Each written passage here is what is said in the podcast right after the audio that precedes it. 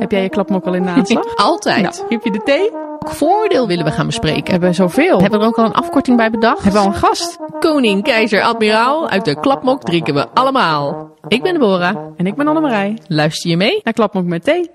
Hey Annemarij, Hey Deborah, daar zijn we weer. We gaan weer een aflevering maken. Ja, zeker. En dit keer eh, vind ik wel een interessante aflevering, eh, al zeg ik het Oh, zelf. dit keer alleen. Ja, Normaal dit keer. niet. Nee, ja. Hè, als je zo een beetje kijkt, de afgelopen ruim 40 afleveringen die we hebben gehad, Ja. is dit de Is interessante. dit de eerste die je leuk vindt? Ja, zeker. Dus het is goed dat je hem aan hebt gezet. Het is goed dat jullie nu zitten te luisteren, want dit wordt echt een interessante eh, aflevering. Oké. Maar ik, maar ik zou je niet lang in spannen houden natuurlijk. Hè? Want waarom vind ik dit dan een interessante aflevering? Nou, dat heeft alles te maken met een... Ik weet het al. Ja, natuurlijk. Maar ik, ik vertel het even aan de Omdat luisteraar. het, met, omdat het met jouw baas is. Nou, dat, dat maakt het echt nog interessanter. het Ja. klopt, ja. Het is inderdaad met mijn, eh, met, Toppetje dit. met mijn chef. Ja, het is absoluut, absoluut Ja. toppetje. Maar daar gaat het niet om. Mijn baas die, eh, Oh. liet mij een stuk lezen. En nou kan ik natuurlijk Ja. achteraf kan ik natuurlijk wel even kijken waarom laat hij mij dit stuk lezen. En waarom hebben we het hier überhaupt over gehad? Wat wil hij me nou eigenlijk vertellen, weet je wel? Dat is dan gelijk de slechte, Ja. achterdochtige karaktereigenschapjes van mij die dan bovenkomen. Hmm, waarom? Nee, zo zit Heb ik helemaal niet in elkaar. ontwikkelen? ja, heb ik soms iets te ontwikkelen. Nee, helemaal niet. Hij, eh, hij heeft in eh, Amerika gestudeerd en daar heeft hij een, eh, een Ja. stuk geschreven. Ja, ik zeg altijd een stuk, want ik weet nooit of het nou een scriptie is of een thesis of Ja, een essay thesis of whatever. Ja. Een, een wetenschappelijk onderbouwd stuk heeft hij geschreven. Thesis. Laten we op thesis houden. Thesis, ja. Over een bepaalde vorm van leiderschap. Eh, Ja. Die ik niet kende. Want, Ik ook niet. Want binnen Defensie eh, word je natuurlijk... eh, ja, als het gaat om leiderschap worden we natuurlijk, ik wil zeggen, doodgegooid met leiderschapskreten en termen. Dat is natuurlijk onzin. Maar Mhm. op het moment dat je natuurlijk onderofficier of officier wordt, krijg je natuurlijk wel ook les hè, in hoe geef je leiding. Wat voor leiderschapsstijlen zijn er allemaal. Hè, Ja. Situationeel Ja. leiderschap hoor je dan vaak. Dat we gaan Mhm. eh, nadenken over, eh, afhankelijk van de situatie waarin je ook zit, dat je een bepaald type leiderschap kan laten zien. Hè. Ben je bijvoorbeeld heel directief, omdat de situatie naar, daarnaar vraagt? Of ga je meer in een coachende omgeving zitten, of een, als coachend eh, leider zitten, of dienend, delegerend, zo Mhm. hebben we het daar dan over. Sorry, kikker. En... ehm, ja, nou goed, en dat, en dat past zich dan ook aan. Ook een beetje aan wat voor doelgroep je hebt. Hè. Heb je bijvoorbeeld een hele ingewerkte club waar je, waar je leiding aan geeft, dan, dan verander je daar ook je leiderschapsstijl in. En eigenlijk kijk je natuurlijk altijd een beetje wat past er het best bij mezelf. Waar, eh, waar vind ik mezelf dan eigenlijk terug? Maar het is altijd goed dat je weet ehm, eh, welke, welke vormen je eigenlijk kan toepassen. eh, en wat Ja. vraagt zo'n situatie om. Nou goed, maar virtuous leadership, Annemarij. Heb jij er wel eens van gehoord? Virtuous leadership. Virtuous Nee, ik had er nog nooit van gehoord. Ik heb het ook even op ehm, internet opgezocht wat de term eigenlijk betekent. Ja, en? Ja, ik kwam uit op eh, de, deugdzaam. Deugdzaam. Leiderschap. Deugdzaam High leiderschap. moral standards. Ja, precies. Nou, maar dat triggert natuurlijk wel meteen. Je denkt, hé, hey, interessant. Maar wat bedoelen we daarmee? precies. Wat willen we daar nou mee? Ja. Dus het lijkt me een goed moment om, eh, om mijn eh, chef eh, erbij te halen en hem het, het hemd van het lijf te vragen wat dat nu eigenlijk Gaan is. Virtuous leadership. Nou, ik heb de eer om onze gasten vandaag te introduceren. Eh, de kolonel Bert Stam is bij ons eh, aangeschoven. En eh, we mogen Bert zeggen, Annemarij. Dus dat is wel heel fijn. En past misschien ook wel heel goed bij het onderwerp. Eh, ja, normaal zeggen we eh, welkom Bert. Eh, je hebt een, Dankjewel. een stuk geschreven over virtuous leadership. Maar Ja. wat is dat eigenlijk? Virtuous leadership is eigenlijk een ja, waardegedreven, deugdzame leiders die de mens centraal zet en een vertrouwenswaardige omgeving heel belangrijk vindt. Oké, En dat betekent, deugdzaam met name is eh, dat je niet alleen op basis van waarden en normen eh, zeg maar handelt, op basis van je karakter, maar met name ook dingen doet. Dus niet alleen bent, maar ook doet. Dus ook eh, bepaalde deugden laat zien in je dagelijkse leiderschap. Oké, en, en hoe bedoel je dat dan? Nou, daar bedoel ik mee dat het heel belangrijk is dat eh, je als leider, en met name senior leaders in dit geval, ehm, die functioneren in een hele complexe omgeving, strategisch, eh, bestuurlijk, verschillende belangen, verschillende gelaagdheid, eh, informatie die half is of misschien helemaal verkeerd is. Ehm, dus het is heel complex, het is heel onvoorspelbaar.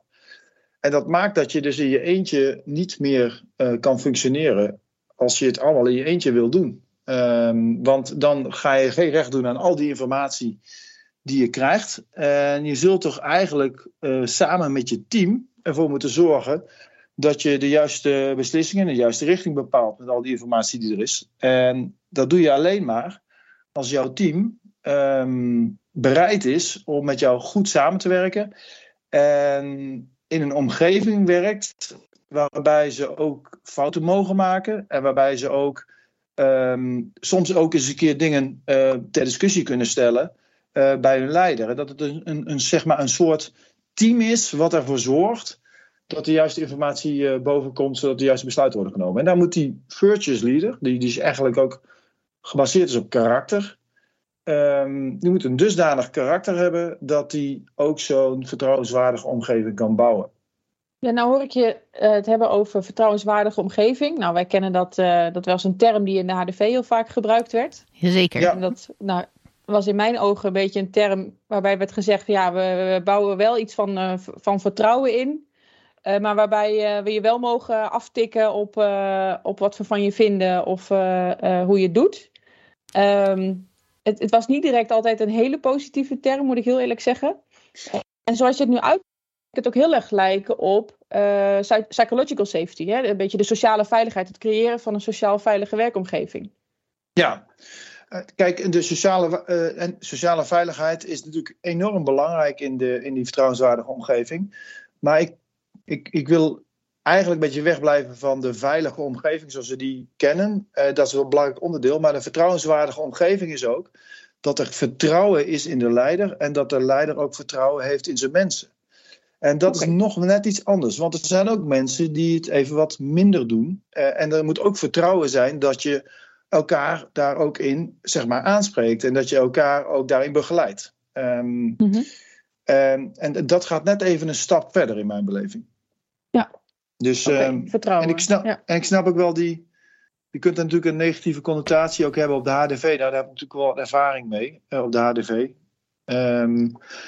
Het, het, het, is wel iets wat je moet bouwen. Het is natuurlijk niet iets wat in één keer ontstaat. Je zult wel met elkaar moeten gaan praten over ja, wat vinden we belangrijk en welke waarden vinden we daarin belangrijk. En daar moet je eigenlijk een soort sociaal contract af, af, afspreken met elkaar, hè, dat je je daar ook aan houdt. En dat is mm. belangrijk. Ja, ja, ik, ja. Ik, ja dat, is, dat is het zeker. En dat is inderdaad uh, net hoe, hoe dat opgepakt wordt en hoe, dat, uh, hoe je daar inderdaad als, als leider dan een invulling aan geeft. Ik, ge, jo, mm. ik hoor je nu zeggen dat het uh, hè, virtuous leadership, dat het echt gebaseerd is op, op karakter. Maar wat, welk karakter moet een virtuous leader dan hebben? Dat is een hele goede vraag. Eigenlijk is virtuous leadership is eigenlijk een term die Alexander Havar, dat is een, een, een socioloog uit Amerikaanse, uh, uit Amerika, en die, um, die, is, die heeft dat eigenlijk ja, geïntroduceerd of geherintroduceerd en is eigenlijk gebaseerd op de oude deugden. Um, eh, de prudentie, justitia, temperantie, Oh, temperantie, sorry, fortitudo. Dan weet jullie natuurlijk precies wat het is. Ja, ja zeker. Ja, nee. nee. Ja, ja. Maar, maar, misschien wil je voor de luisteraar even... Nee, ja, leg het gewoon vooral even uit. Misschien kun jij dat dan doen. Niet. Nou, nou prudentie, is, prudentie is wijsheid, verstandigheid, weloverwogenheid.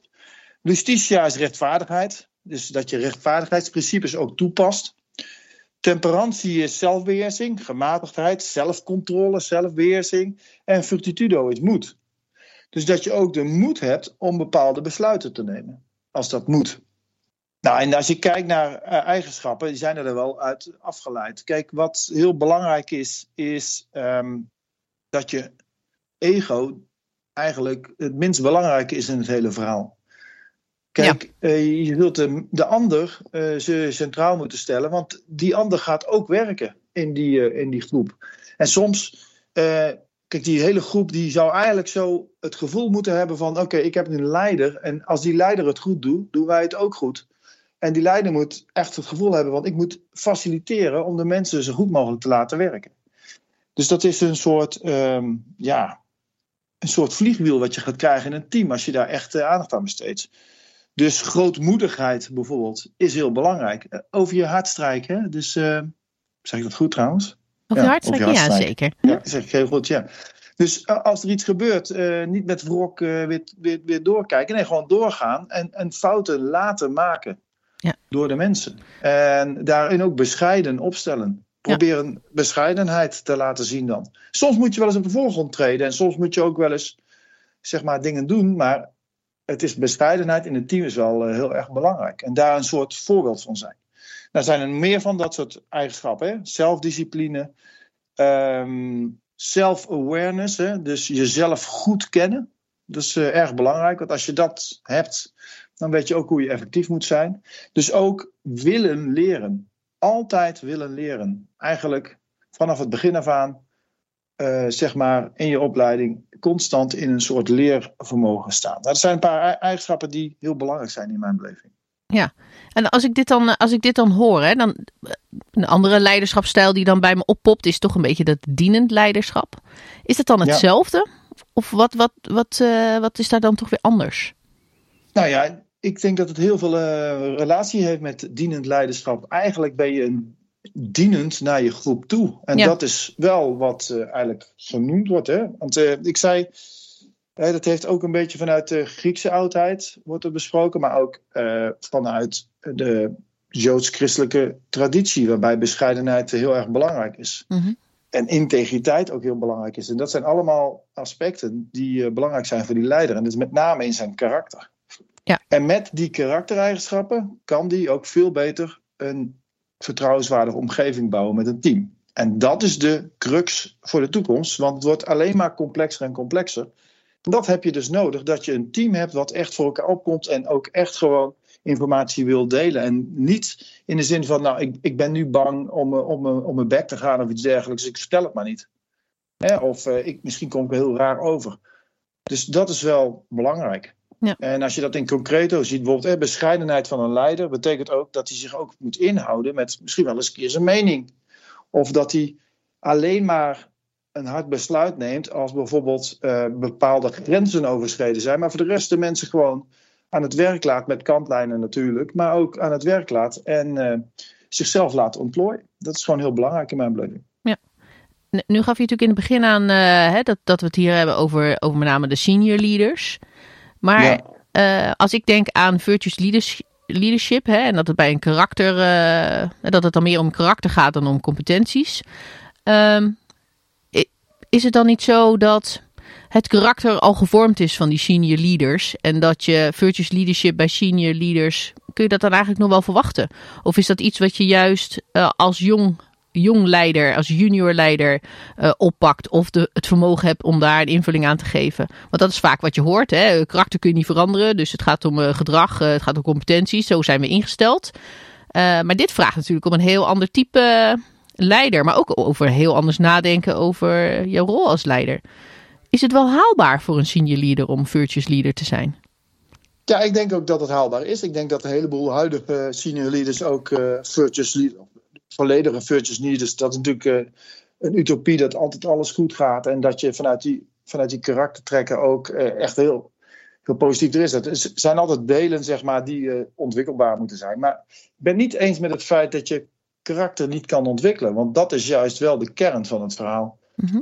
Kijk, als je niet mensgericht bent, ehm, eh, dan is dat natuurlijk latent in je basis niet aanwezig. Maar het gaat met name over door, om te reflecteren ehm, en na te denken van, hey, wil ik dan ook mensgericht zijn? Vind ik dat heel belangrijk? Nou, als ik dat niet belangrijk vind, ja, dan, dan ga je er niks mee doen. Maar als je het elke keer weer doet en erop reflecteert en aandacht voor de mensen hebt, dan gaat het inslijten en uiteindelijk gaat het onderdeel van jezelf worden. Ja. Dus het is niet door het heel vaak te doen en daarop te reflecteren, gaat je, maakt het je eigen. En dan is natuurlijk de vraag, ja, ben je dan nog wel jezelf? Ja, ik denk dat je dan nog wel jezelf bent, want je bent constant aan het ontwikkelen. Mhm. Kijk, en reflecteren, dat werkt gewoon heel erg, heel erg gaaf eigenlijk. Want ehm, ik weet niet of je wel eens van de piramide van Petersen hebt gehoord. Maar dat betekent eigenlijk dat eh, bijvoorbeeld je doel in je leven eh, is belangrijk. Daar zit een waarde-normenpatroon op. Daar zitten bepaalde competenties op. Daar is de omgeving die ook jouw gedrag ziet. En dat moet eigenlijk allemaal in lijn zijn. Ja. Eigenlijk zou jouw gedrag in lijn moeten zijn met je innerlijke mens, als het ware. En, en soms is dat gedrag wat je uiteindelijk laat zien niet voldoende om in die complexe omgeving uh, ja, uh, effectief te zijn. Dus dan zul je er toch aan moeten werken. Ja. Maar als je dan alleen het gedrag aanpast, dan is je innerlijke overtuiging toch wat anders. Hè? Dus, dan zou je bijvoorbeeld iets doen uh, omdat het moet, een moetje is, maar je innerlijke overtuiging is eigenlijk anders. Dan ben je niet zo ja, is je, gaat ten koste van je authenticiteit. Ja, en, dus dan ben je wat minder authentiek. Ja, precies. Maar is, is dat dan iets, hè, want dat, uh, dat Annemarij en ik geven wel vaker aan. Hè, we vinden het zelf heel belangrijk dat je vooral jezelf uh, moet, moet kunnen blijven. Hè, dat, ik vind dat tussen een van mijn, uh, mijn, mijn belangrijkste waarden is ook dat je jezelf kan zijn in, in welke situatie dan ook. Je zal je moeten aanpassen aan de situatie, maar vanuit jezelf. Um, mm-hmm. Maar op het moment dat het dus tegen je eigen waarden ingaat, uh, uh, is dat dan een grens die je dan bereikt hebt in het kader van je virtuous leadership? Is dat dan, uh, is dat dan een conclusie die je dan voor jezelf kan trekken? Oké, okay, voor, mij, voor mij is het tot hier en niet verder. dat kan. Ik, ik vind dat, dat is de vraag die je zelf dus moet stellen. Ja. De, de vraag die je zelf dus moet stellen is um, als je bijvoorbeeld bijvoorbeeld uh, bestuurlijke sensitiviteit. Dat betekent ja. dus ook netwerken ja. En relaties opbouwen en, en, en onderkennen wat de belangen zijn en zo. Als je daar helemaal geen zin in hebt, hè, uh, en, en uiteindelijk wil je dat ook niet, hè, je wil dat netwerken niet gaan doen, ja, dan kom je bij een grens. Of je zegt, ik ga daar wel wat mee doen, uh, maar dan moet ik wel aan het werk. Ja. En dat betekent dus dat je gaat oefenen en dat je daarop gaat reflecteren. En door het reflecteren en er goed over na te denken uh, en het goed op te schrijven. En waarom is opschrijven wel belangrijk in deze? Omdat je dan je denkproces zeg maar dusdanig structureert. Dat je er uiteindelijk uh, je eigen kan maken. En het is echt een lange weg die je gaat. Het zijn Ja. allemaal kleine stapjes die je maakt. Ja, maar Ja, dat dus zie, eigenlijk is. Ja. ja. Ja, ik zie dat dan ik zie dat er niet zozeer als, als een karakteraanpassing, maar meer een soort van vaardigheid die ik mezelf aanleer. Ik zie dat dan toch meer als een soort van competentieontwikkeling. Want als ik inderdaad eh, meer met mijn netwerk aan de gang wil gaan of, of wat dan ook, dan vraagt dat niks van mijn, eh, van mijn waarde. Ik zal uit mijn bubbel, uit mijn comfortbubbel eh, moeten komen. Ik zal mensen moeten aanspreken waar ik eigenlijk ja, niet, niet direct iets mee, mee heb. Of uh, daar ga ik mee kennis maken. Of hè, je moet, uh, moet ja, de interactie aangaan. of Ja. als je dat lastig vindt, dan, dan, hè, dan, ga je, dan ga je dat doen. Maar ik, dat, ik weet niet of dat een, een karakteraanpassing is. Of dat dat dan... Uh... Kijk, een karakteraanpassing zie ik echt dat ik iets moet gaan doen wat niet bij mij past. Ehm, hè, op, het moment, eh, op het moment dat ik, dat ik mee moet gaan eh, in een bepaalde omgeving. En ik me dusdanig zo moet aanpassen dat ik niet meer naar mezelf kan kijken. Ik zeg van nou, dit, dit, is niet, dit is niet, past niet bij mij. Dit is niet meer wie ik ben.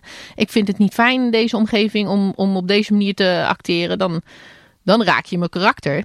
En dan, eh, Ja, dan- dan, wordt het lastig. dan wordt het lastig, ja. En dan Ja, is het inderdaad dan- een reële vraag om te zeggen: oké, wil ik dit? Wil ik hierin verder? Wil ik, moet ik zo ver, moet ik zo anders worden om hier een invulling aan te geven? Ik vind dat wel een. eh, Maar het, het is ook niet zo dat, dat, we, een, dat we een chameleon moeten, moeten creëren. Hè? Dat, eh, dat is het ook zeker niet. Hè? Je zult wel een bepaalde doel in je leven eh, moeten hebben. En, en, en, dat doel is eigenlijk om bijvoorbeeld, hè, zoals haar vader dat zegt, een goed mens te worden. En Ja. wat is dan dat goede mens?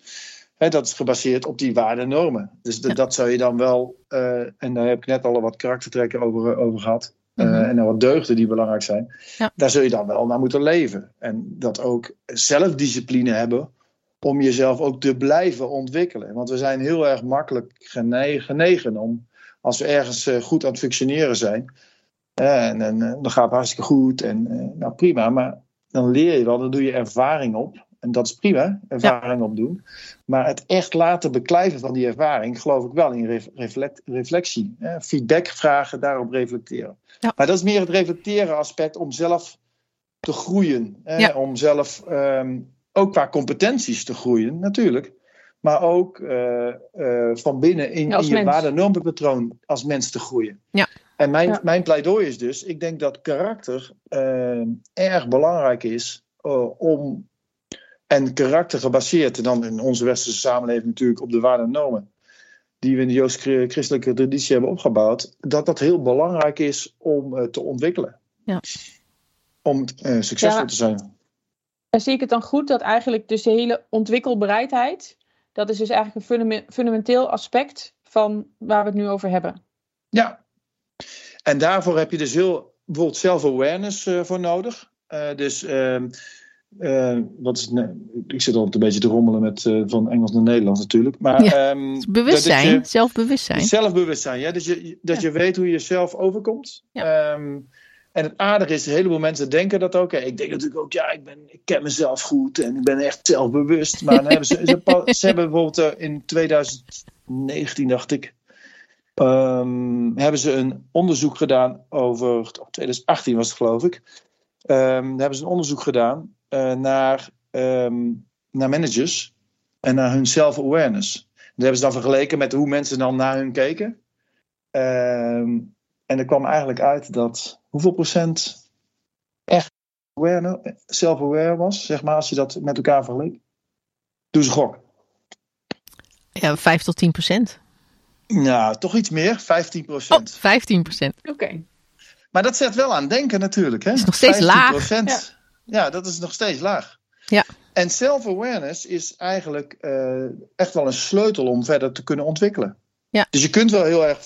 Ik dacht altijd dat ik heel erg uh, ja, vriendelijk uh, leiding geven en ik was niet zoveel eisend. En ja, gaandeweg het traject kwam ik er wel achter dat ik eigenlijk stiekem toch ook heel erg veel eisend was. Terwijl ik dat helemaal dacht dat ik heel makkelijk was. Ja, maar hoe ben je daar dan achter gekomen? Want wat is dan die techniek om self-aware te worden?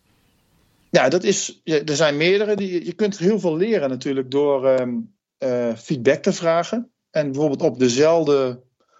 Je doet een actie, je doet iets. En je vraagt gewoon aan verschillende mensen feedback. En iedereen kijkt er weer vanuit zijn beeld naartoe. Ja. want er is ik zeg altijd, er is altijd een perceptie op de waarheid. Dus iedereen heeft zijn eigen beeld op de waarheid. En daarom is het heel belangrijk om die beelden op te halen. Dus uh, aan Jantje, Pietje, Klaasje, Deborah, Annemarij, hey, feedback vragen. Die ja. is de waardevrij, zodat je dan een analyse maakt op die feedback. En dan ga jij uiteindelijk ga jij, daarvan leren. Ja. Maar dat kan alleen maar als je die vertrouwenswaardige omgeving hebt. Dus als je luitenant bent en je hebt die vertrouwenswaardige omgeving ook in je eenheid, dan gaan mensen misschien iets eerder ook vertellen en feedback geven aan die luitenant. Als je geen vertrouwenswaardige omgeving hebt, wordt het al lastig. Ja. Dus ik zeg niet dat als luitenant dat je meteen uh, op dat karakter en vertrouwenswaardige omgeving moet gaan, gaan drammen. Maar hoe verder je komt, hoe complexer het wordt, hoe meer, hoe belangrijker het wordt. Dat mensen echt voor je willen werken, dat mensen ook samen met je willen werken, dat je mensen ook beter maakt. Nou, dat is belangrijk. Ja, dit, dit is direct wel, vind ik wel een hele interessante. Uh, en ook als je kijkt dan in de lijn, hè, waar mensen dan ook weer op worden afgerekend, of ze wel of niet dan een goede leider zijn geweest in een bepaalde functie. Uh, en überhaupt hè, hoe, ze zich, uh, hoe ze worden beoordeeld. We hebben al eens eerder in een eerdere aflevering gehad over hoe binnen Defensie ons beoordelingssysteem in elkaar zit. En dat met name als jij er goed op staat bij jouw leidinggevende, dat dat jou dan weer vooruit kan helpen. Ja. Terwijl juist ook hoe die mensen, uh, bijvoorbeeld de mensen onder jou of jouw peers naar jou kijken, dat dat ook heel belangrijk is. Dat juist die 360 graden, dat, die wil je hebben. En dat kan je, er zijn mensen die dat inderdaad zelf doen, maar je kan je uh, eigenlijk heel goed verstoppen daarin. Hè? Je, je moet dat niet doen. Uh, als, jij, als jij heel goed uh, kan koffie drinken met je baas, met je commandant, dan gaat dat jou heel, heel snel weer helpen in je volgende stap. Terwijl het juist zo belangrijk is wat um, uh, ook hoe anderen jou zien functioneren. Ja, misschien nog wel veel belangrijker. Ja. ja, precies. Nou, ik vind het heel goed. Uh, wat ik zie binnen de, met name de landmachten, andere krijgsmodellen, kan ik misschien ook wel iets over zeggen. Maar met name in de landmacht zie ik wel, uh, dat, kan, dat weet ik gewoon het beste, zie je wel dat er meer aandacht voor is. Hè? Bijvoorbeeld de Commanders Climate. Ja. er wordt gewoon, uh, als je kijkt naar OT-organisaties, kijk daar ook echt naar. Hoe is dat Commanders Climate nu? Wil je dat eens uitleggen dat voor de luisteraar? Wat is dat, Commanders Climate? Ja, Commanders Climate is eigenlijk een, een, soort um, gevoel, nou, een, bepaald omgeving, zeg maar, een, een, een, situatie rondom de commandant, wat eigenlijk een soort vertrouwenswaardige omgeving is. Waarbij er vertrouwen is van de mensen die voor de commandant werken in de commandant, maar ook de commandant heeft vertrouwen in zijn mensen. Waarbij dus mensen fouten mogen maken en daar ook van mogen leren. En dus ook durven om die fouten te maken. En dat ze dan niet meteen afgestraft worden. Nee, dat ze zeg maar worden begeleid. al dan niet door hun collega's of door de commandant, uh, om zeg maar verder te komen als team. En dat commanders climate, dat, is, dat wordt wel gemeten hè, door OT-organisaties. Ja. Um, maar ook de 360, die, elke assessment wat, wat we tot nu toe hebben gehad, dan krijgen we die 360. Maar er is nog een punt, hè. je hebt ook als je kijkt naar, als je veel wil leren, is diversiteit ook heel belangrijk. En diversiteit bedoel ik uh, met name mee diversiteit van denkbeelden. Want als je verschillende inputs hebt, nou, leer je ook veel meer natuurlijk. Of je doet verschillende ervaringen op. Hè, dus misschien is wat meer wisselen van je werkveld. Uh, misschien wel eens een keer buiten Defensie gaan werken. Uh, voor een tijd er weer terugkomen. Dat geeft enorm veel uh, meer kennis en veel meer ontwikkeling. De Britten doen dat bijvoorbeeld hè, met high potentials. Die, die gaan ook gewoon kort bij andere departementen bijvoorbeeld werken om die ervaring op te doen. Dus dat is ook allemaal heel belangrijk zeg maar, om, om jezelf verder te ontwikkelen. Ja. Nu, nu, uh, nu horen we dat dus. Hè? Dus de Virtuous Leader heeft, uh, heeft een bepaald uh, karakter. Heeft oog voor de vertrouwenswaardige omge omgeving. Is eigenlijk enorm self-aware. Dus is heel zelfbewust. kan goed reflecteren. Is dat dan wel een leiderschap die past bij Defensie? Juist. Ja? Ja. Want past dat dan wel met, met, al die, met alle ego's om ons heen? Alle baasjes. Alle baasjes. Kijk, een, een, een virtuous leader is dus inderdaad bevrijden. Um, en zal zo nu en dan ook wel eens op de voorgrond moeten treden. Dus hij zal wel uh, inspirerend moeten zijn, bijvoorbeeld. Mm -hmm. uh, hij zal wel uh, op het schavot, of niet op het schavot, maar op. Hij zal wel, zeg maar, op die zeepkist moeten kunnen staan. En ook gewoon heel duidelijk kunnen aangeven welke kant we op gaan. Dus het is er niet zo dat uh, bescheidenheid betekent dat hij zijn mond moet houden of zo. Of dat hij alleen maar aan het luisteren is. Ja, luisteren is natuurlijk hartstikke belangrijk. Maar soms moet je gewoon op de voorgrond treden. Ja, dan moet Ik je las dus ook ook iets zelf over een X-factor. ja, een bepaalde X-factor hebben natuurlijk. Dus een bepaalde zelfvertrouwen hebben. En dat mensen ook trots zijn op hun leider. Hè, Mhm. Die dus ook het verhaal eh, vertelt. En de richting daarin bepaalt. Dus in plaats van zijn eigen ego moet zeg maar de eenheid dat uitstralen richting de leider. Ja, Dat is een beetje wat je wil. Dus het is hartstikke gaaf dat als jij, als jij bijvoorbeeld eh kopiescommandant bent of je bent eh, sergeant in een bataljon en jouw bataljonscommandant houdt een verhaal voor, weet ik veel waar. Ja. En dat je dan heel trots op hem bent dat hij op de voorgrond treedt namens de, de eenheid om daar ook gewoon aan te geven hoe de eenheid daar staat. Dus Ja. dat is. En dat is een beetje die, die, die wisselwerking. Ja, en egootjes, ja, je moet natuurlijk wel zelf, zelfvertrouwen hebben. Je moet wel kritisch kunnen denken. Dat zit er ook nog natuurlijk wel bij. Je moet natuurlijk wel eh, in die complexe omgeving die wel hoofd- en bijzaken kunnen scheiden. En dat ook goed trends kunnen onderkennen. Dat zijn natuurlijk wel een aantal competenties die je natuurlijk nog steeds moet hebben. Maar karakter is, eh, is wel een belangrijk in mijn beleving. Ja, en ik vind het wel een interessante die ik dan daarover las. En waarbij ik direct dacht van nou, in hoeverre eh, hebben we dat binnen Defensie nu en, en zouden we naartoe, daar naartoe kunnen gaan? Ehm, en dat ging over headship versus leadership. Headship is eh, dat je een bepaalde rol hebt. Jij bent nu eenmaal de commandant. Je zit in een leiderschapspositie. En leadership is wat meer de, hoe je dat invult. En dat kan dus ook iemand anders zijn. Er kan ook iemand anders kan een leadership rol krijgen. Eh, nou heb ik eh, ja, zie ik denk ik niet zo vaak dat iemand die de leider is, die het headship heeft, zomaar die leiderschap wil laten, wil afgeeft aan iemand anders, iemand die onder hem valt. Denk je dat, ja, toch, eh, ego, eh, Deborah gaf het al aan, of de baasjes, ik, ik, zei hem net, ik eh, kopte hem net zelf even in. Dat is wel iets wat we veel zien. Ja, ja maar ik zeker wil, als we het over de senior leaders hebben. Ja, en, en, maar daarbij wil ik ook aangeven, hè, want nu, nu eh, geven we hem aan vanuit de, de rol van de, de ego's en vanuit de baasjes. Maar er zijn natuurlijk ook gewoon heel veel leiders die eh, enorm verantwoordelijkheidsbesef hebben. Eh, en, en vinden dat, dat het hun verantwoordelijkheid is om, eh, om, om daar te staan of die rol te pakken. Om Eh, de, de leider te zijn. ja, om de leider te zijn. Hè? Dus niet vanuit, eh, vanuit het eh, gevoel eh, van ik ben, eh, Ja. ik ben de leider. Maar meer, nee, ik ben de leider. Dus ik moet daar staan. Ik moet daar, eh, ik moet daar voor mijn mensen zijn. Eh, de- ja, dat is natuurlijk veel, wat je veel ziet. Hoe, Ja. hoe, Maar het kan dus ook anders. Hè? Dus, mee- dus je kunt. eh, ik, ik, ik ben niet tegen het feit dat je verantwoordelijkheden neemt. Hè? Dus eh, soms moet je ook als leider gewoon opstaan en, en, en moet je ook de richting geven. Dat kan ook gewoon. Uh, maar headship is natuurlijk wel hartstikke gaaf. Hè? Ik bedoel, als je dus in een omgeving kan zijn waarbij je dus als leider zeg maar, onderdeel van het team bent, maar niet de leider geeft, leiding geeft op dat moment. Dat is toch, doen we wel vaker. Er zijn wel meer mensen die dat doen. Hè? Bepaalde operaties worden bijvoorbeeld uh, overgedragen aan de PBC. Bijvoorbeeld, hè? in plaats van een bataljonscommandant. Die doet gewoon bepaalde operaties, terwijl die bataljonscommandant totaal wat anders aan het doen is. Dat, dat kan natuurlijk wel, hè. Dat doen we ook wel. Maar is dat, dan, is dat dan bewust vanuit, uh, vanuit een virtuous leadership rol? Of is dat dan meer uh, praktisch omdat uh, de bataljonscommandant even wat anders moet doen? Dus hij denkt, dat ja, kan. neem jij het maar over. Of zeg je van, nou, dat zit wel een bepaalde vorm van vertrouwen in, want anders doe je dat niet zomaar. Daar zit een vorm van vertrouwen in, ja. En dat is gewoon belangrijk in mijn beleving. Dat je ook een stap terug kan maken en zeg maar de ander ehm, ja, op dat moment die misschien wel veel beter in de wedstrijd de leiding kan laten geven. Kijk, als die, als die commandant, uh, nou, een voorbeeld, uh, vanuit. Uh, je bent met een operatie bezig, maar is helemaal niet bij de analyse van de operatie geweest. Mm En het is zo complex, dan, dan, kan die ook zeggen: Nou ja, degene die er wel bij is geweest, heeft nu de leiding. Maar hij mhm. blijft wel verantwoordelijk, hè? Ja, commandant blijft wel verantwoordelijk. Ja. Dus hij, hij delegeert wel, maar de verantwoordelijkheid kan hij natuurlijk niet delegeren. Dus, dus hij laat dus gewoon de ander uh, leiding geven. Dat kan. Oké. Okay. Dat vergt wel wat, denk ik. Nou, dat denk ik ook. Ja, ja dat denk ik ook. Ja.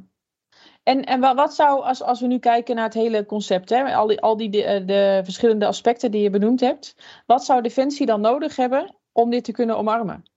Ja, een hele goede vraag natuurlijk. Had ik alweer verwacht uh, van jou, Annemarij. Um, Um, ik denk dat we eigenlijk al redelijk op een goede weg zijn, dat ten eerste. Want ik vind namelijk, uh, als je kijkt naar assessments, maar ook uh, selectiecriteria, zeg maar, om uiteindelijk die senior leaders te realiseren. Ja, de, ik vind dat goed, hè, met die 360's, uh, um, met die assessments die, die worden gehouden, commanders climate, waar naar gekeken wordt. Mm -hmm. Dus dat, dat doen we al goed. Ik denk dat we wel daar nog meer naar kunnen kijken. We kunnen wel nog meer naar karakter kijken. We kunnen wel meer naar vertrouwenswaardige omgevingen die gebouwd zijn kijken. Uh, en zeker al als je wat jonger bent, want dan zie je al heel snel dat mensen dat gewoon goed kunnen. En een heleboel competenties kun je dan verder ontwikkelen. Als je vanuit karakter een goede basis hebt, ja, dan, dan, dan kun je heel ver komen. Dus ik denk dat je ook uh, zeg maar in de jonge jaren van de officieren al wel het een en ander kunt, uh, kunt meten daarin. Dus dat, daar kunnen we misschien op winnen. Ik denk ook dat je diversiteit is wel een belangrijk aspect.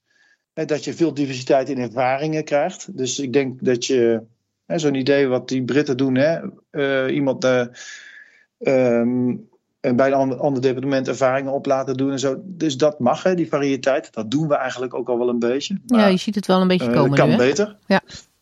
En, en ook de mensen die selecteren, hè, die zouden ook vanuit een wat meer diversiteitsgedachtegoed uh, dat kunnen doen. Dus misschien wel wat, wat andere types die zeg maar ook dat oordeel vellen. Want eigenlijk uh, is het wel binnen Defensie wel een beetje, kunnen we wel constateren, dat natuurlijk vaak ook wel vaak dezelfde types zeg maar ook doorgaan. Hè? Uh, en de vraag is of we dat in 2035 allemaal nodig hebben. Tuurlijk ja. hebben we wel een bepaald soort type natuurlijk nodig, maar misschien hebben we ook nog wel, misschien net even andere invalshoeken meer nodig.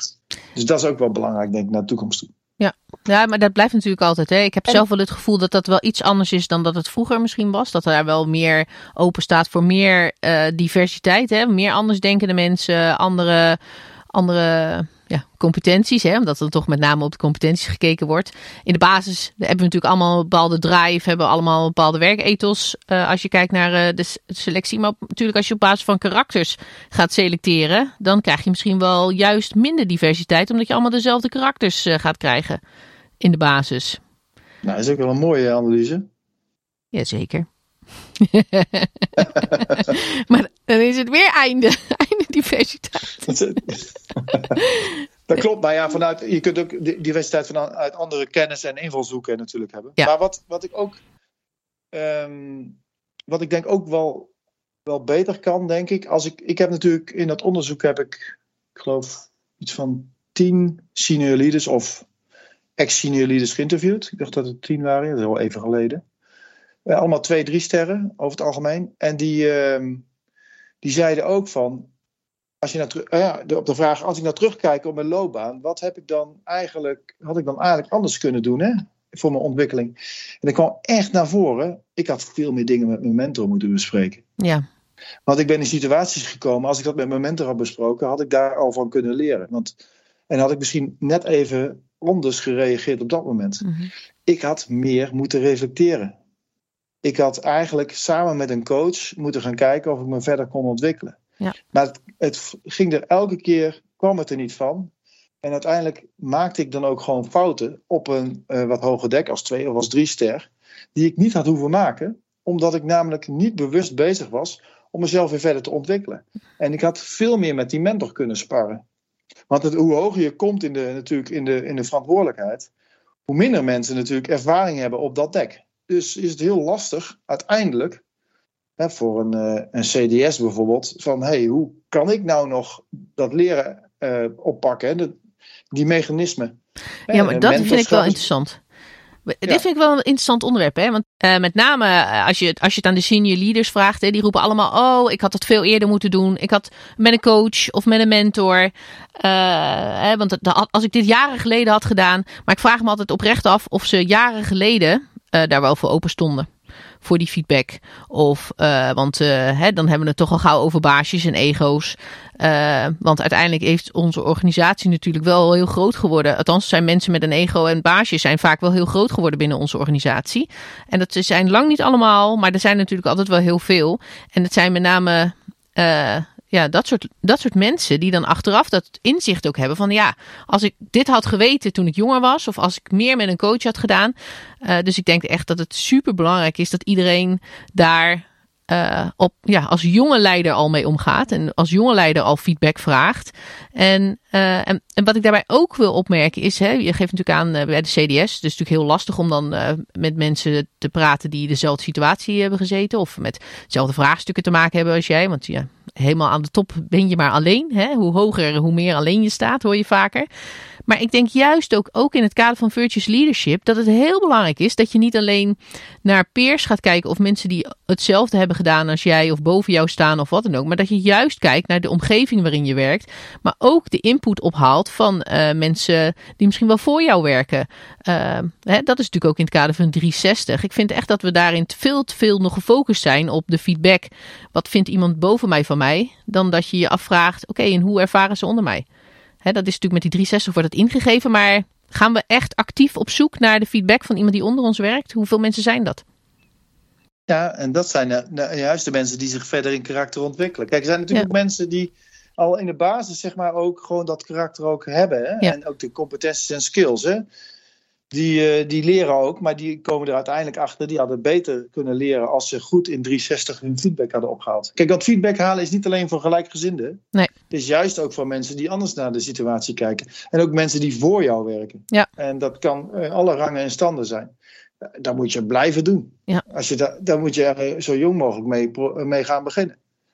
Um, en um, daar moet je wel boven staan. Hè. Je moet wel, kijk, als je jonge luitenant bent, dan, dan, dan is het soms ook wel eens goed dat je het baasje bent hè, op dat moment. Hè. Het moet een heel duidelijke leider zijn.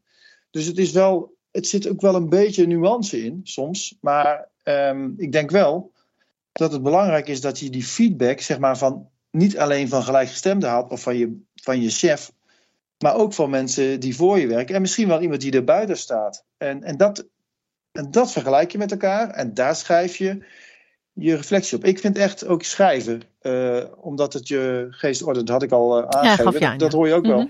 Als je ook leest over bijvoorbeeld uh, Mettes bijvoorbeeld, die heeft een mooi boek erover geschreven.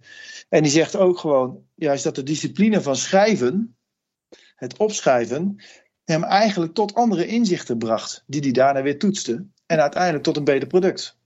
Dus het is niet alleen dat je. Um, je kunt ook zelf heel veel doen.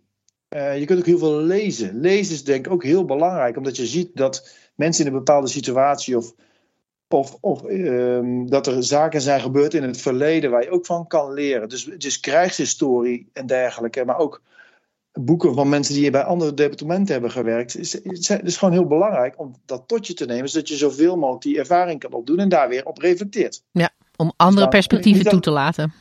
Ja, dus niet alleen het boek lezen, maar ook als je het boek hebt gelezen, oké, wat heb ik nu eigenlijk geleerd? Wat heb ik nu eigenlijk staan? En wat kan ik daar nu eigenlijk mee doen? Wil ik dat eigenlijk wel? Ja, ja. Dat soort vragen ga je dan stellen. En, en, en dan, dan ga je jezelf ook, zeg maar, ontwikkelen.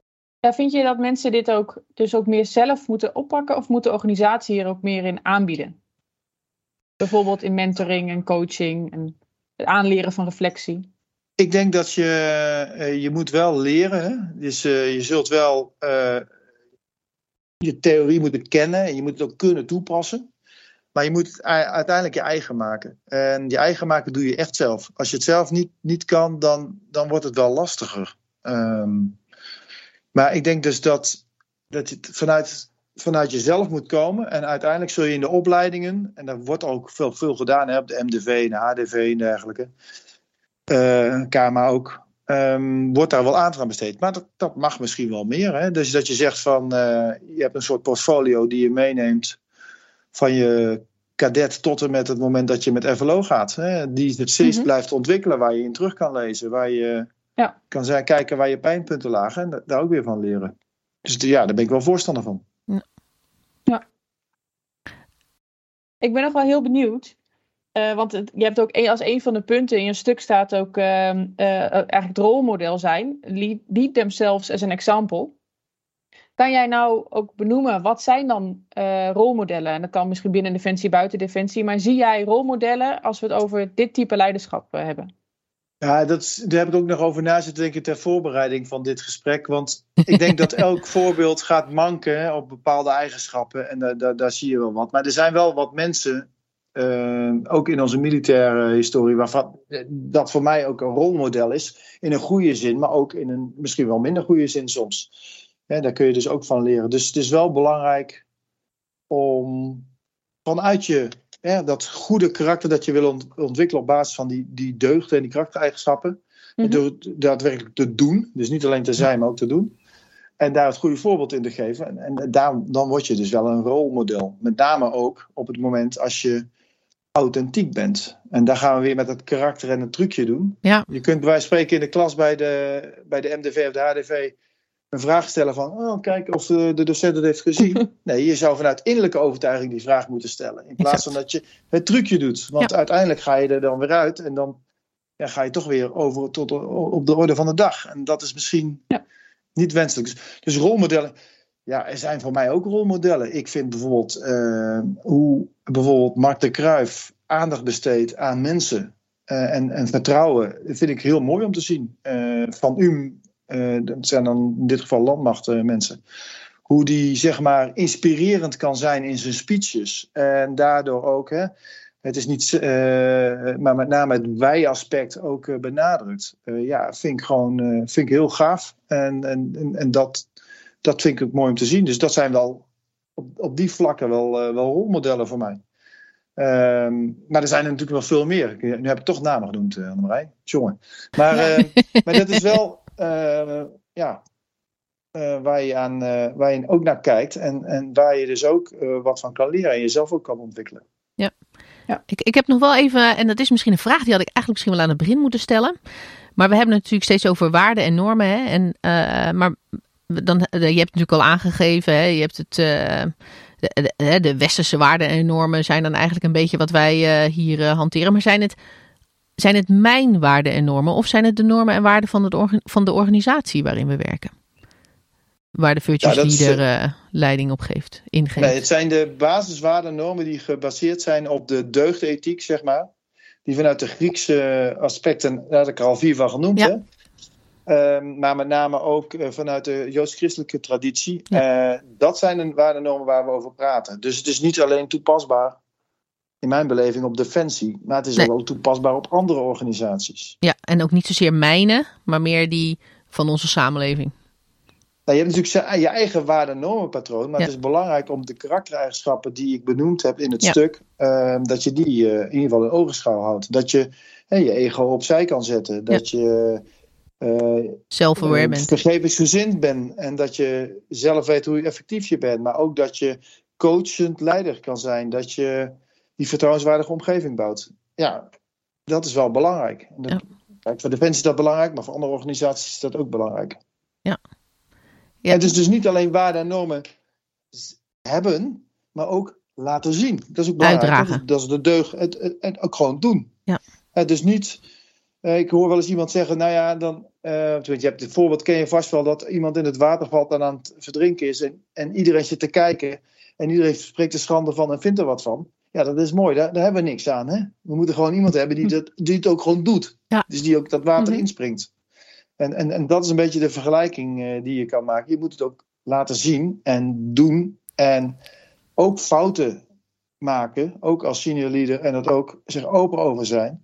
En daar weer van leren en dat ook weer laten zien. Zodat je voor je omgeving ook dat rolmodel bent. Is ook wel krachtig hè, om dat te kunnen zijn. En ook aan te geven dat je zelf ook fouten maakt en daarvan leert, op reflecteert en weer door. Dat geeft ook een bepaalde Ja. kracht, eh, straalt dat uit. Ja, absoluut. Ja. En Bert, we hebben een voordeel eh, voor deze podcast. Onze leiders gaan niet mee naar eh, 2035. Onze huidige leiders. Onze huidige leiders. Nou, hebben we alternatieven. Uiteraard, Bert. Nou ja, Wie zit, er op het, eh, wie zit er op het bankje? ik hoop dat er in 2035 mensen als virtuous leader zijn opgeleid. Juist. Ja, nou, ik denk dat eh, heel veel. Ik denk onze leiders hebben allemaal wel eigenschappen waarvan ik denk van ja, dat, dat sluit wel aan. Ja, Dus eh, ik denk ook dat er steeds meer aandacht voor is. Dus ik denk ook dat we uiteindelijk, als we naar 2035 gaan, waarbij het allemaal nog complexer wordt. En dat is op strategisch niveau natuurlijk al. Ja. ehm, ehm, dat, we daar, eh, dat we wel maatregelen nemen om, om beter te worden, ja. Dus ik denk wel dat we in 2035, wat we nu aan het doen zijn, ehm, best een eind gaan komen. Oké, Dus we zijn op de goede weg. We hebben, de, we hebben goede wel, ja. mensen die, eh, die ontwikkelbereid zijn en eh, hun ego opzij kunnen zetten. En eh, Ja, die hieraan kunnen voldoen. Ook als de, de FUCA-wereld alleen nog maar ingewikkelder wordt. heb je hem toch even genoemd, Annemarij? Ja, de FUCA. De Fuka-wereld. Nou ja, de ene is daar beter in dan de ander. Eh, en ik denk, ik denk echt dat de mensen die echt boven komen drijven, echt die eigenschappen wel hebben. Dus echt aan de top van onze organisatie zitten. Dat zijn wel de mensen, daar kun je wel kijken naar van hoe zij acteren. Dat ze het echt wel, eh, heel veel van die karaktereigenschappen die daarin belangrijk zijn, er ook echt gewoon hebben. Of ontwikkeld hebben. Ja. Daar ben ik wel van overtuigd. Ja. Eh, alleen, eh, we moeten wel meer aandacht aan besteden in mijn beleving. Maar dat heb ik wel betoogd gedurende de podcast. Jazeker. Ehm, Ja. Ik, het is ik- niet zo Ja, dat we zeker. het niet goed doen of zo, maar we kunnen wel wat, wat nuances leggen. Laten we daar eh, zo mooi zeggen. precies. Bert, ik ga je toch een laatste vraag stellen. Ik vind hem eigenlijk wel heel toepasselijk in het kader van eh, het re- reflectief vermogen. Bert, ben jij nu de virtuous leader? Dat is, eh, die vraag die had ik ook al een beetje zien aankomen, denk ik. Dat zou ik eigenlijk feedback moeten vragen aan jou, hè? Jazeker, maar wil je dat Nee. in de podcast of zullen we daar een separate afspraak voor maken? Morgen op het werk. nou, vrijdag hebben we er alleen. Ja. Oh ja, ja, ja. Ehm, nou, kijk, ik heb gewoon heel veel geleerd van dit onderzoek. Ja. Ehm, en dat is ook omdat het mijn interesse is. Ehm, dus ik, ja, ik probeer met vallen en opstaan, probeer ik eraan te voldoen. Maar bijvoorbeeld mijn ego zit me ook gewoon altijd wel in de weg. En dat vind ik gewoon heel lastig. Ja. Dus dan eh, wil ik dan, eh, ja, en dan denk ik, ja, dat, dan wil je, wil je voorwaarts of dan wil je dingen doen en dan wil je ook laten zien. Ja. Of dan vraag je bevestiging over dingen die je goed hebt gedaan. Ja, dat vind ik gewoon lastig. Dan denk ik bij mezelf, joh, waarom doe je dat eigenlijk? Hè? Ehm, dat soort aspecten. Ehm, daar, daar, daar, daar, daar worstelde ik ook mee. Ehm, dus ik vind het eh, moeilijk om te zeggen. Ik denk dat eh, er natuurlijk wel wat eigenschappen in mijn leiderschapsstijl zitten. En daar wil ik ook aandacht voor hebben. Maar eh, zoals Alexander Havar het beschrijft, zeg maar. ehm, ja, dan, dan wordt het heel lastig. Dus eh, ik probeer me er gewoon naar te, naar te ontwikkelen. Dus eh, ja, het is een lange weg te gaan. Laten we daarop houden. ja, maar ik denk dat dan, dan is de eerste, eerste, ja, de eerste hobbel is al genomen. Hè? Het feit dat je natuurlijk dit, Ja. dit heel belangrijk vindt en hier heel veel waarde aan, eh, aan hecht. Omdat er heel veel kansen zijn, heel veel mogelijkheden. Creëert het eigenlijk voor je omgeving eh, en een omgeving waarin je zelf ook graag zou willen werken. Het feit dat je je daar al bewust van bent en jezelf daarop reflecteert, is natuurlijk al een hele mooie. eh, het is eigenlijk al goud waard, hè, om maar zo te zeggen. Ja, toch?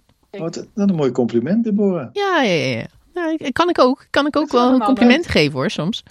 Ja, ik denk dat kijk, de basis is vertrouwen. Ja. Eh, vertrouwen in de leider, maar ook vertrouwen in, in, in de mensen.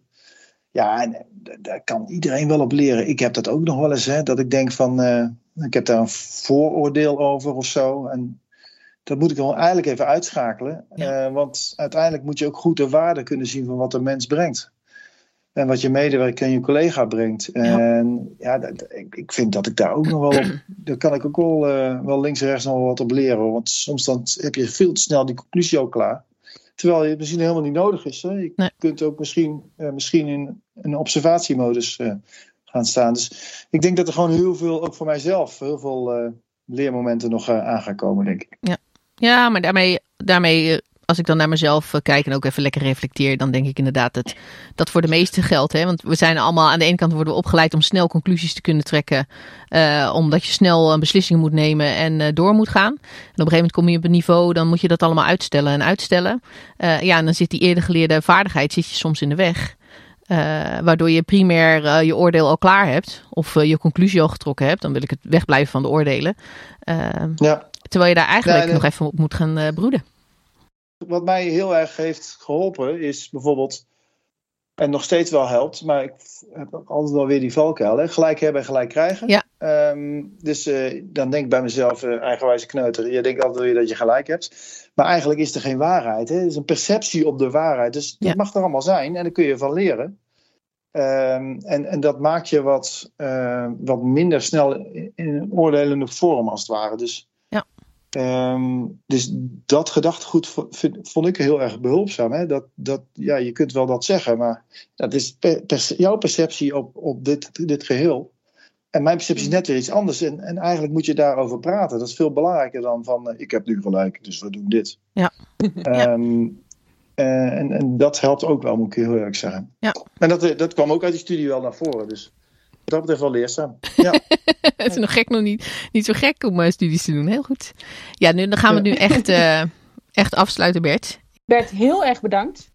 Ik heb eh, dit, eh, nou, ik denk dat we drie kwartier hebben gepraat. Heb ik een ontzettende flashback gehad naar ongeveer acht, negen jaar geleden. Dat we ook een paar keer van die reflectiegesprekken, en die jij dan met mij eh, hebt gehad. En dat ik ook heel erg bezig was met reflectie en zo. En ehm het is heel leuk. En eh, leuk om te zien wat jij, eh nou, het onderzoek dat je hebt gedaan. En ehm, eh, waar je zelf ook mee bezig bent. En de ideeën die je hebt. eh, en zeker voor de, voor de toekomst. Dus eh, heel erg bedankt. Heel fijn dat je met ons hierover in gesprek wilde gaan. Dankjewel. Ik vond het hartstikke leuk. Denk ik zo. Ja, het duurde toch weer langer dan dat we van tevoren hadden bedacht. Ja, dat is. En Maar, ik denk ook dat we nog wel even door. Ja, maar we hadden ook nog wel even door kunnen gaan. Want het is gewoon. eh, Makkelijk. ja. Maar goed, we zijn natuurlijk wel geëindigd met eh, een stukje reflectie, Annemarij. Een stukje reflectie. Oh, een stukje mooi. reflectie. Ja. Er is een stukje reflectie. Maar eh, doe jij nog wel eens iets met reflectie? ja, ik doe zeker wel wat met reflectie. En eigenlijk doe ik het constant. Merk ik aan. Ik vind het Oh. ook heel belangrijk. Oh, Ja, ja, ja, ik vind het ook heel belangrijk. Hè? Maar dat geven we ook wel eens aan in afleveringen. Hè? Dan eh, geven we dat, hoe belangrijk wij het vinden dat je ook kijkt naar wat je zelf doet en hoe dat dan overkomt. En eh, Ja. dat je daar bewust van bent. Want ik vind, ik vind het heel belangrijk dat bij de dingen die ik doe, dat ik weet waarom ik de dingen doe die ik doe. Dat is een beetje mijn motto. Ja. Waarom doe je de dingen die je doet? En doe je ze goed? Eh, hè? Of zou je het anders kunnen doen? Eh, want oh, ja, dat, Mhm. maakt, dat maakt gewoon dat je, dat je zelf bewust bent. En ik zou het echt heel vervelend vinden dat ik een bepaald beeld van mezelf heb.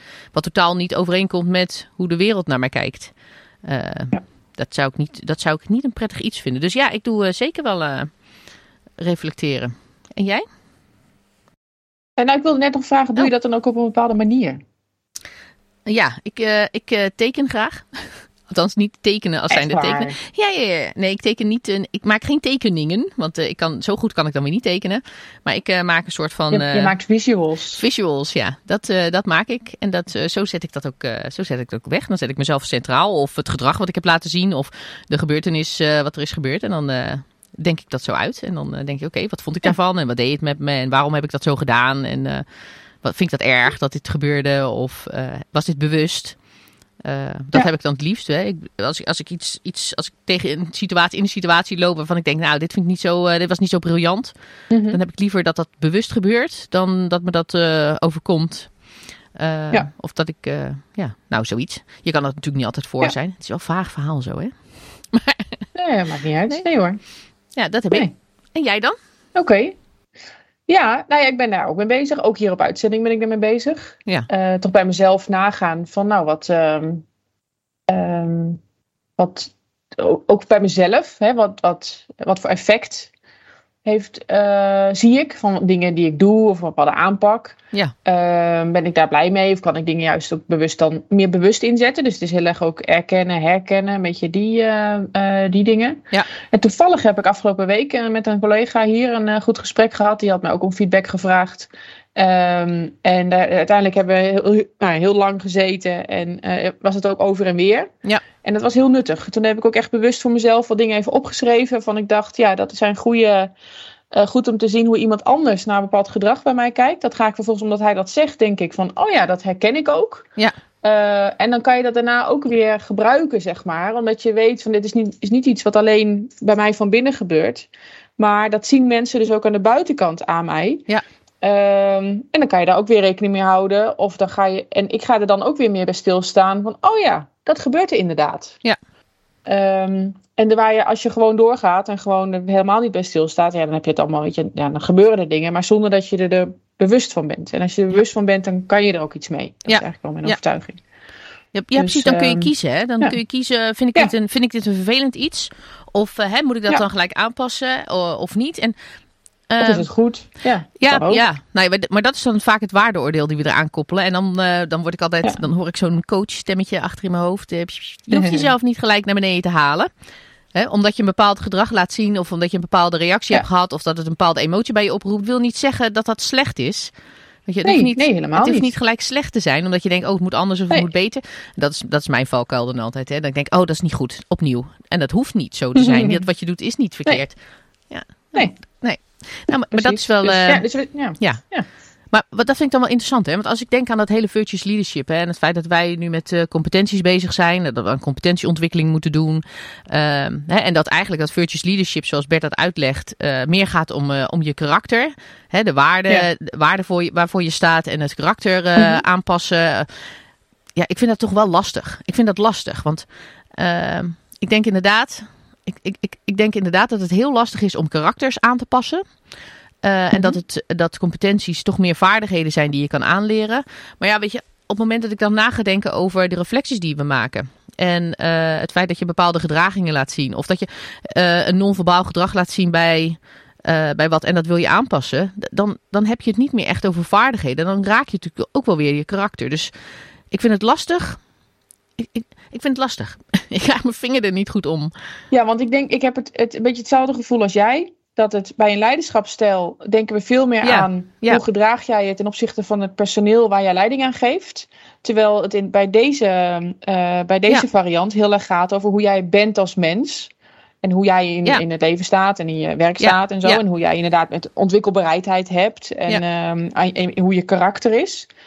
Eh, maar daarbij heeft Bert natuurlijk wel aangegeven dat het niet alleen gaat om je zijn, maar ook om je doen.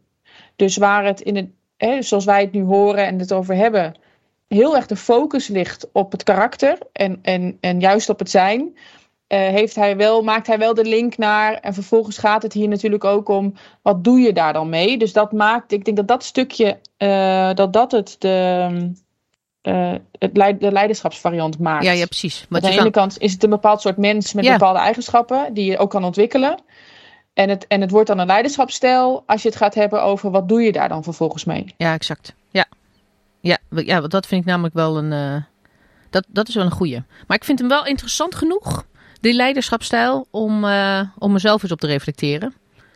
Weet je, wat, wat, Ja. wat neem ik hiervan mee? Wat niet? Want ik, ik vind het wel... het, het spreekt mij wel heel erg aan. Ehm, Ja. maar goed, eh, het, is, het is natuurlijk ook... eh, op het moment dat je mensen verantwoordelijkheden geeft, eh, het vertrouwen geeft dat ze dingen kunnen doen, dat je, dan geven ze Mhm. jou ook vertrouwen. Het feit dat als je mensen verantwoordelijkheden geeft, het vertrouwen geeft dat, dat jij in hun gelooft, zeg maar, dan zie je al dat, ze, Mhm. dat mensen gaan groeien en tot veel meer in staat Ja. zijn dan wanneer je ze vertelt wat ze moeten doen. En dat is natuurlijk dat ene uiterste met het andere uiterste. Maar ik vind dat wel een hele mooie. En er zijn heel veel aspecten uit, dit, uit het zijn van een virtuous leader.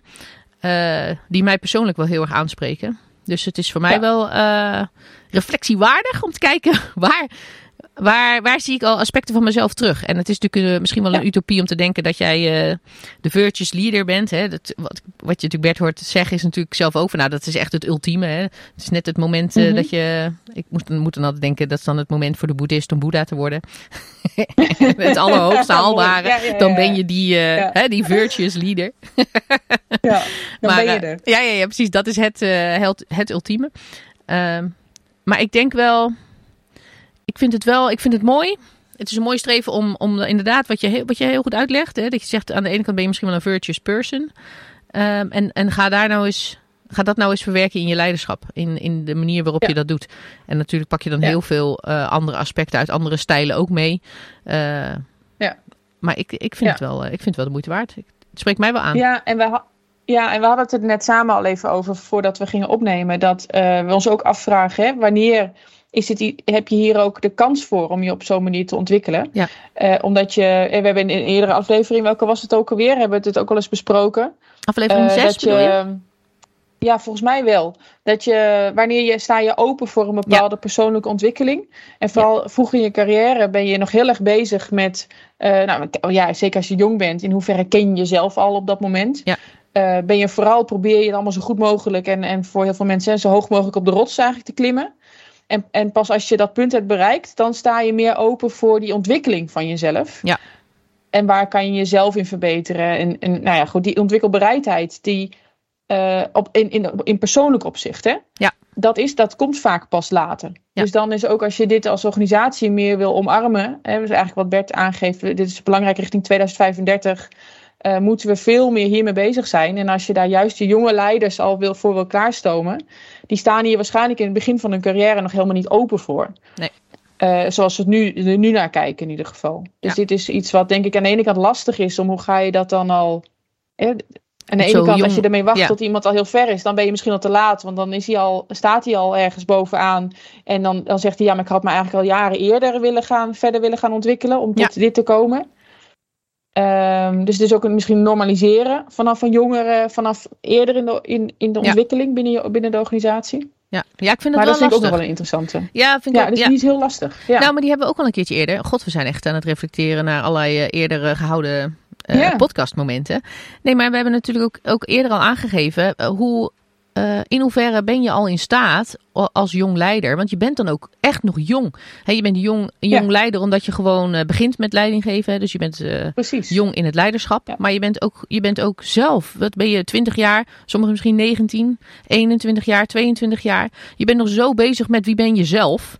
Ja, en je precies. eigen ontwikkeling. Dat het inderdaad misschien wel een leiderschapsstijl is die past bij wat meer ervaring. Bij wat meer levenservaring met name. Ja, Eh, Ja. Omdat je dan in staat bent om, Ja. om goed te kunnen reflecteren. Omdat je ook die bagage hebt om te reflecteren. precies. Eh, dus ja, Ja. we willen het misschien wel heel waarbij, jong. ja, maar ik waarbij, je wel, wel, waarbij je wel dat zaadje alvast wil planten Ja, ja. eh, In die, op die jonge leeftijd. Ja. Eh, dat mensen meer in die ontwikkeling, zodra ze daar klaar voor zijn, of misschien eerst in een kleinere, ehm, nou ja, op een wat kleinere manier, Ja. maar dat het dat ingesleten raakt. Maar ik denk ook wel dat we dat ook wel doen hoor. In een aantal opleidingen. Want je ziet wel steeds meer dat eh, in opleidingen, zeker als het van die loopbaanopleidingen zijn, dat mensen reflecties Ja. moeten schrijven. Hè, dus je, moet, je wordt Het al bewust. steeds- precies. eh, ja, Ja. je wordt gewezen op, eh, op oh, kijk nu eens naar jezelf. En kijk nu eens. Ja. Maar goed, die diepgang die je daarin wil bereiken, is natuurlijk ook voor ieder mens weer verschillend. Hè? De ene is natuurlijk in staat om heel goed te reflecteren op zichzelf. En durft zichzelf ook kritisch te, be- te bekijken, hè, om maar zo te zeggen.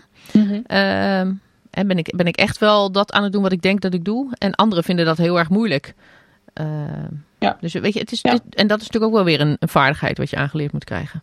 Als je dat niet van jezelf hebt. precies. Maar goed, veel doen, Ja. dan lukt het vanzelf. Maar je moet ervoor openstaan. Dat is denk ik het allerbelangrijkste. Dat denk ik ook. En eventueel met een, met een coach. ehm, Ja. met iemand die je ook kan helpen daarin. Ja, ja, ja. absoluut ook een tip. Ja, zeker wel. Ja. Ik wilde nog heel even eh, de FUCA-wereld even heel kort uitleggen. Heel Ja, kort. ja, we gaan Want natuurlijk net het heel even 2035. genoemd. Ja, het heeft een belangrijke rol in de thesis waar we het over hebben gehad. Ja. Eh, we zijn er in de HDV toevallig ook mee doodgegooid. Dus eh, dat sprak ons direct aan toen we dit lazen. Eh FUCA, dat zijn eigenlijk ja, V-U-C-A. En dat staat voor Volatile, Uncertain, Complex en Ambiguous. Ehm, en eigenlijk zijn dat allemaal kenmerken. Het is een bepaalde theorie van iemand die, ehm, die zegt van nou, als je kijkt naar de toekomst, Ja. dan wordt de wereld wordt zo complex en onzeker en dubbelzinnig en eigenlijk gewoon moeilijk in het algemeen. Eh, dingen gaan, informatie gaat zo snel. Eh, je hebt ook heel veel mis- en disinformatie, je hebt fake news, deepfakes, eh, nou noem het allemaal maar op. Dat daar moet je ehm, dan dusdanig voor worden klaargestoomd. Of Ja. daar moet je andere eigenschappen voor hebben dan dat we in het verleden nodig hadden om in de wereld eh, nou ja, de goede dingen te kunnen doen. Ehm, ja, dus dat er eigenlijk een, is dat een soort van- pleidooi voor een ja, ander soort, ook leiders of managers of mensen in het, eh, in de over, binnen de overheid. En ehm, ja, dat we daar al rekening mee moeten houden. En dat is eigenlijk de basis van deze thesis. Hè? Omdat die VUCA-wereld gaat ontstaan, hebben we een andere leider nodig. Ja. Ja, Ja. nou, hebben die ook even afgevinkt. Nou, je Zit iedereen hier ook even lekker in? Ja, iedereen, maar, oh, lekker. Ik begrijp nu waar het over gaat. Nee, maar dat is, Ja, dat is ja, wel belangrijk. Zoek het vooral op. Google. Google is your friend. Absoluut. Maar Ehm, kijk het naar ons vooroordeel. Hè? Dus eh, Ja, eh, precies. onze leiders eh, gaan niet mee naar eh, 2035. Eh, ik denk Ja. dat je daarmee je punt eigenlijk al gemaakt hebt. Het feit dat we natuurlijk naar een, eh, naar een complexe wereld gaan. Een VUCA-wereld. Ehm, ja, vraagt een ander, eh, een ander soort leiderschap van, eh, van de leiders. Eh, en ja, vraagt dat we daar meer aandacht voor gaan hebben in, in onze organisatie. En ik denk dat het zijn van Virtuous Leader, dat dat iets is wat, wat daar echt wel aan kan bijdragen. Ja. Dus wel een goede om even over na te denken hoe we dat dan gaan, gaan inbedden. Ja, hoe dan? Hoe dan? Ja, geen ruimte meer voor ego's.